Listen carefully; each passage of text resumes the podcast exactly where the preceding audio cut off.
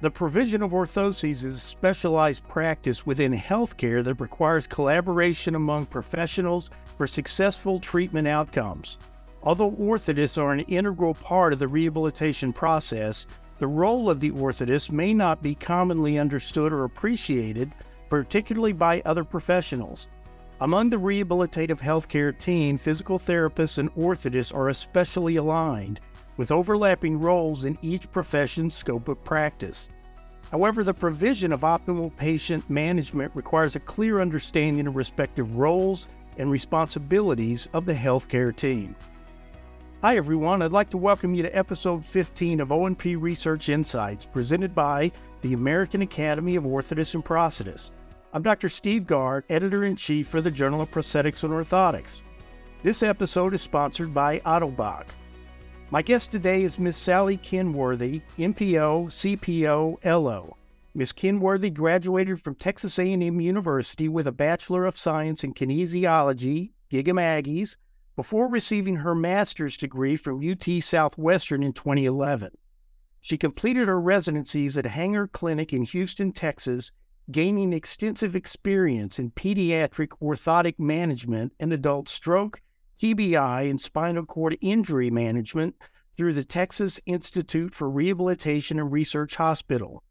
In 2016, Ms. Kenworthy had the privilege of joining the Baylor College of Medicine O&P program as course director for biomechanics and lower limb orthotics courses. She is currently a PhD student at the University of Houston Center for Neuromotor and Biomechanics Research, studying under Stacy Gorniak. Ms. Kenworthy serves as the co-chair of the Academy's Lower Limb Orthotics Society and is a member of the O&P IQ Advisory Board. She's passionate about raising awareness of the value of our contributions as CPOs in orthotics education and research. Today, we will be discussing a recent article that Ms. Kenworthy published in JPO entitled Perceived Role Responsibilities Among Physical Therapists and Orthotists. Welcome to the podcast, Sally. Thanks, Steve. I'm happy to be here. Well, I'm pleased to have you here and discussing your article. And in fact, I want to jump right into this and ask why does this topic interest you? Yeah, I had the chance to see a lot of patients with other healthcare providers at TIRR, the uh, rehabilitation hospital you mentioned here in Houston. And I just noticed that, you know, some physical therapists that I would work with, you know, I would come up to the appointment and they would want my opinion on what to do for the orthotic intervention. So they kind of handed it over to me to decide what was best for the patient versus, you know, some other folks that I've worked with, they really wanted to drive what the orthotic design was actually going to be. And, you know, sometimes that can be kind of frustrating because here I thought, wow, you know, I just graduated with my master's degree. I know all this clinical decision making. I made it through my residencies. It's a hard thing to become a CPO. And I kind of felt like, man, I have so much more to offer than, you know, just filling the prescription for you. So when I got to Baylor, you know, we had to develop lines of research as, you know, part of your job there. And a student, uh, a Baylor College of Medicine graduate class of 2018, uh, Ariel Reno, helped me pilot this study and come up with the questions and the categories of types of questions we started that all the way back in 2017. Um, so that just tells you a little bit about like the timeline from piloting something to implementing, you know, a research study. And so yeah, that that was the motivation for the study. It was like, why am I experiencing sort of these different perspectives and what I can offer as, you know, a CPO? And now I have a better understanding of why that happens. But you know, when you're first out of school, you're like, all right, here I am, I'm ready to go. But the the reality of that is not always what you thought it was going to be. Absolutely. So, what was the purpose of your particular study? So, we just wanted to survey people that typically serve on the interprofessional team and figure out, you know, what barriers are there to communication? Do we understand what each other does? What's the perceived involvement in the healthcare team of all of the different members? So, we wanted to just describe it. That's all we were trying to do is, hey, how do people feel about working with orthotists? What do they think that we do? How do they value that? And just describe it because it's not enough to have an anecdotal experience and then build something off of that. We wanted to first describe some of the issues within the interprofessional team before we tried to do something about it. And what were your hypotheses or expectations for the study itself? for this study, we specifically focused on the part of our survey that looked at roles and responsibilities for each member of the healthcare team. And so, what we expected to find is that several respondents would not fully understand what the role of the orthotist was. So, would you please describe the experimental protocol for your study? Yeah, so this was just a survey study. So it's technically cross sectional. So we didn't do anything, any measurements over time or anything like that. Um, but we had a lot of questions that ranged from how do you value other members of the healthcare team? How much education do you have in terms of demographics? Like how many years have you been practicing? Do you have any specialties? Stuff like that. Um, and so we developed this survey. It was fairly short, but we did have a main question, which was this basically matrix of check boxes. And, and the main question was, you know, which members of the healthcare team are responsible for any of the given tasks. And so we looked at six specific tasks that were well within the scope of practice for a CPO. And the question basically said, okay, for example, one of the tasks was perform manual muscle testing and range of motion measurement. And then the respondent had the option to select either physician, PT, orthotist, PA. And I think that that was it actually. And they could select more than one profession. So they didn't have to just choose like the main person responsible, but they had to choose the one for that task. They could choose one or any of those professions as someone who's partially responsible. And we distributed that survey uh, via snowball sampling. So what we did was it's like, hey, I just reached out to people that I knew and said, would you mind filling out this survey? And if you have any colleagues in, your office, like please send it to them as well. Um, so that's what snowball sampling is. There's some benefits and drawbacks to that, obviously, but that was the best way I knew how at the time to get a decent response rate. So your research participants included both orthotists and physical therapists and any other groups? Yeah, we expanded the sampling out to physicians and PAs as well just because the physician assistant, we wanted to do that because the, the physician assistant program is within the Baylor College of Medicine School of Health Professions. Um, and so they have some exposure to O&P based on interprofessional education at the school. Um, but yeah, so we have basically each one of those professions is serving as its own branch of this existing study that we're talking about today. So, how many research participants did you enroll in your study?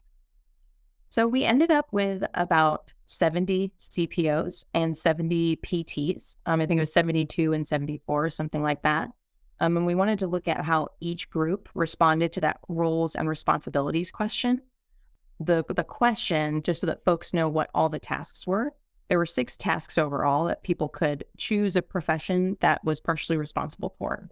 Perform manual muscle testing and range of motion measurement, recommend a patient specific orthosis, fabricate an orthosis, perform gait analysis, check fit and function of an orthosis, and develop patient specific goals. And so, what were the primary findings of your investigation?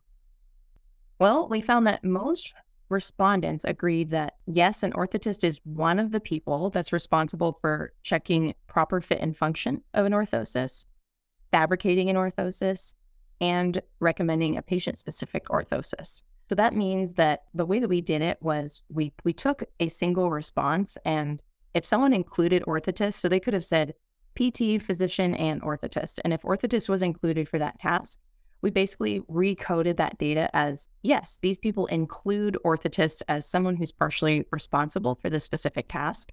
And so we did find that most people Yes, they did include orthotist as one of the people. And I want to be clear that they didn't necessarily say we're the only person responsible. We were just one of like a few people within the healthcare team that were identified as being responsible. So for three of those tasks, so checking proper fit and function, fabricating an orthosis, and recommending a patient specific orthosis, they said yes, an orthotist is partially responsible for this.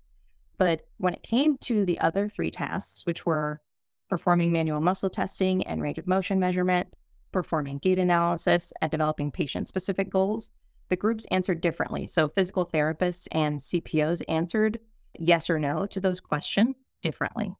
And that was a really interesting finding. We're going to take a quick break for a word from our sponsor, Ottobock. Grow into the cranial orthoses market with Microband, the innovative, customized low profile design makes the microband a unique alternative to dated foam helmets. Each band is uniquely designed using an objective 3D model of a child's exact cranial structure and state of the art 3D printing technology. With precise scanning and fitting procedures, your patient's band is perfectly configured with no time wasted for foam modifications. Be the best treatment provider with the smartest cranial remolding orthosis on the market. So let's return back to your expectations for what you thought the outcomes were going to be. Were those met or did you find something different? Yeah. So I guess I wasn't surprised at that some physical therapists didn't necessarily put manual muscle testing, range of motion, and gait analysis in our scope of practice. I wasn't necessarily surprised by that because that, that was sort of what I experienced was when I was working with other healthcare professionals, I kind of assumed that they knew how I would go about making my clinical decisions, but they really didn't. You know, there's not a packaged answer based on diagnosis or based on any one specific thing, but we use like a combination of all these things to come up with an orthotic recommendation that we hope is meeting the patient's goals and the rehab team goals. So I wasn't necessarily surprised by that, but I was surprised at some of the responses from CPOs in terms of what they viewed as their own responsibility within these tasks. That was very interesting. And I'm just curious, in terms of the responses that you received, did you see any differentiation of expectations for an orthotist role based upon age? So we didn't really have, because we had so many different age groups in the study, we didn't have a large enough sample size to answer that question. So we didn't look at it. And interestingly enough, our age demographic was mostly people with like zero to five years of experience or one to five years of experience. And then over 20 years, we had very few people that responded to our survey that had 15 years of experience. So we got like brand new people and folks that had extensive experience. So it didn't quite seem like we'd collected enough data to answer that question well enough. And you mentioned you were kind of surprised by um, some of the uh, outcomes in an earlier. Uh, were there any other unanticipated surprises in your findings? And if so, can you explain them? So there were two really interesting findings that kind of surprised me. When it came to the physical therapist responses, they basically said, you know, yes, orthotists are included for checking for fit and function of an orthosis, fabricating an orthosis, and recommending a patient specific orthosis, which to me, that's sort of the one of like the pinnacle things that we do. It's like there is a person there and I'm going to recommend something that serves them well but they didn't include the tasks that we typically use to inform that patient specific orthosis. So we do use manual muscle testing and range of motion, observational gait analysis, and developing patient specific goals. Like we use that information to actually come up with our orthotic design. So I thought that that totally surprised me. And it basically told me that, okay, so I don't think that, at least for our sample, there may be an issue with people really understanding how we make our clinical decisions and how we use similar tasks that physical therapists perform to inform our orthotic decision making. So that that was really surprising to me that a PT would say, yes, of course, an orthotist recommends a patient specific orthosis, but they didn't include all the things that we typically use to inform that decision. And so I'm curious, Sally, uh, what solutions would you propose for increasing the mutual understanding between orthotists and physical therapists about their professional roles in the treatment of patients?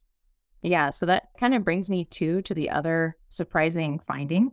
All of these six tasks that I included in this question were, in my mind, well within the ABC described, you know, scope of practice for a CPO. So you would expect that 100% of CPO respondents would have chosen themselves, would, would have chosen orthotist as a person who is going to complete these tasks. But we actually didn't have 100% like agreement in that area for every one of those tasks. So I think one thing that could help interprofessionally is actually first starting within our profession and sort of really clarifying what is our professional role? What is our professional identity? And how is that generally expressed like across different regions of the country or something like that. I thought that for sure, like all the orthotists will select manual muscle testing, range of motion, gait analysis. There should be 100% responses in terms of people who included orthotists as responsible, but there wasn't. So I think that's one thing is maybe there's some discourse within the profession as to like what we even expect of ourselves as members of the healthcare team. And then in the future, you know, I think an interprofessional education event where physical therapists and orthotists and PM&R doctors or anyone who might see an O&P patient, I imagine an interprofessional event where there's case studies. But I think it's really important that we remember that most people don't actually work with a team who's physically there. So there's all of these other barriers. And that's where I think knowledge of role awareness and our scopes of practice of different professions is really important because most of the time, you know, until I got to TIRR Hospital, most of the time I was just making phone calls to doctors and physical therapists. You know, they weren't just down the hall for me to run and go clarify something. Most patients I didn't get to see with another healthcare professional in the room. And so I think really targeting interprofessional education with the assumption that you will not physically be together could be a really meaningful way to clarify like how each profession is making clinical decisions and how those might affect other people as well.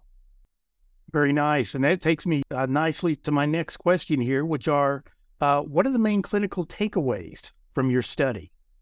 Yeah, I think don't ever be afraid to explain to people why you're doing what you're doing. I think that it's important for them to understand that even if it looks like we just look at a patient and quickly do an evaluation and then have a recommendation, there is a lot of thought. There should be a lot of thought that's going into the orthotic recommendation. So I, I mean, I'm an educator, so I feel obligated to as well. If I have an opportunity to give a presentation to anyone outside of O&P, I always started off with let me tell you a little bit about what is the journey to become a certified prosthetist orthotist and what what can you generally expect from the modern day practitioner, right? And mm. so I always have people who, you know, they get really big eyes when I tell them like it takes like 6 to 8 years sometimes to become a CPO. They're like, "What?" I said, "Yes. It's a master's degree. We do clinical residencies. We have really rigorous board exams. So just don't be afraid to increase awareness of O&P as a profession. I think that's probably the bigger issue that I know we're all trying to tackle right now is how do we just let people even know that we're here to begin with before we even start thinking about we want to get people to understand what we do. And some people don't even know that we're here treating patients. So it can start with awareness, but I think that's my main clinical takeaway is like just don't be afraid to talk about who we are, how you make your clinical decisions and what you can offer. Thank you for that, Sally. Now, in terms of conducting the study itself, did you encounter any notable problems in the course of the study? And if so, what would you have done differently? So, this is one of the first studies I ever did as a little baby scientist, you know? And so, of course, I want to change a lot of things. I think it's important to understand that the sampling technique that we did is a limitation of the study. So, if you're looking at people who have, uh, if you're looking at interprofessional roles and I'm asking a PT friend of mine to distribute a survey, she knows what I do just by the nature of the fact that we're friends, right? So she has a greater awareness. And so um, I think that that's a limitation. So I might have changed our sampling approach, but it did work out pretty well. Again, because I was a little budding scientist, I didn't appreciate how much my own perspective and experience were really like biasing the survey. So I mostly did it from the perspective of an orthotist and from the perspective, uh, not necessarily the perspective of the orthotist, but more so the perspective of the PT about what orthotists do and not the reciprocal of that. So I didn't have any questions in the survey about from orthotists about what do you what are the responsibilities for the physical therapist. And I wish I had included more tasks that weren't within our scope of practice, but were within PT scope of practice to get a much richer description of really how interprofessionally these things are playing out. So yeah, those are a couple things I would change for sure. And in fact, I was going to ask you next do you have any recommendations for future research directions based on your study? Yeah. So I want to know why some people have more awareness of what we do than others. I want to know what actually helps us get a better seat at the quote table of the healthcare team as a professional and not just a vendor or supplier or something like that? You know, what is it that helps us get a seat at the table so that we can because um, I think we have so much to offer in terms of helping people with rehabilitative solutions and things like that. So we actually did a follow up study uh, with an analysis on some of the questions we had in the survey. Asked people about what's your experience been collaborating with orthotists? Have you found it to be valuable? What's the perceived skill level of an orthotist? And a faculty member uh, that I work with, and I uh, that's Megan Glon at BCM. She and I looked at these value variables and what other variables in the survey were associated with a higher perceived value of orthotists. What we found was actually that the higher the amount of mutual goal setting contact that happened between PTs and CPOs increased the perceived value of the orthotist as a member of the healthcare team. So I think that's been like a really interesting finding as well that, you know, if you can go to another healthcare professional and have a detailed conversation about what are your goals? What are the patient's goals? How can we all work together? That seems to actually make a big difference in how we're perceived. So, yeah, I think those types of future directions would be great. You know, is interprofessional education uh, effective at solving this problem? And yeah, what other things can we do as a profession to get a louder voice out there as a member of the healthcare team? Excellent advice. Thank you, Sally. I always like to conclude my interviews by asking if you'd like to acknowledge any funding you received to conduct this study? No, I didn't receive any funding, but I would love to acknowledge Andrew Reid, who is a Baylor College of Medicine graduate from the class of 2020, who mm. took Ariel Reno's pilot and distributed it along with his classmate Tara Roy. All of us did a lot of work to get the snowball sampling done and do the analysis and write up the manuscript. So I just want to make sure that they're credited appropriately. Thank you for doing that. Very nice study. Thank you so much. We've come to the end of our podcast, so I would like to thank Ms. Kenworthy for sharing her insights and discussing her research with us today. I'd like to remind everyone that if you'd like additional information on this project, you can access the full article about this study in the Journal of Prosthetics and Orthotics. Thank you again for joining us for this episode of O&P Research Insights, presented by the American Academy of Orthotists and Prosthetists. We'd like to extend a special thank you to our episode sponsor, Ottobock. For more information, visit their website at shop.ottobock.us. And be sure to subscribe to our podcast on Apple, Google, Spotify, or wherever you listen to your favorite podcasts. Please plan to join us again next month for the Academy's O&P Research Insights podcast when we'll be hosting another author and discussing their recent JPO article. And don't forget to check out the Academy's other podcasts for O&P professionals. O&P Clinical Insiders, a podcast created for conversations on specific areas of clinical care, and O&P Rising, a podcast created for emerging professionals in our industry.